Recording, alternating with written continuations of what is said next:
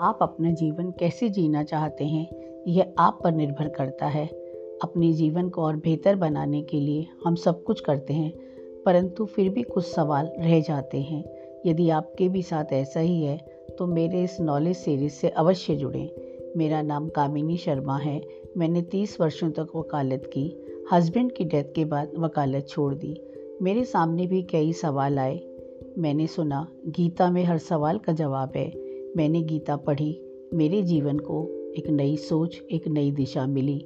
यदि आप भी अपने सवालों के जवाब चाहते हैं तो मेरे इस पॉडकास्ट को सब्सक्राइब करें और अपने जीवन को बेहतर बनाएँ। Thank you.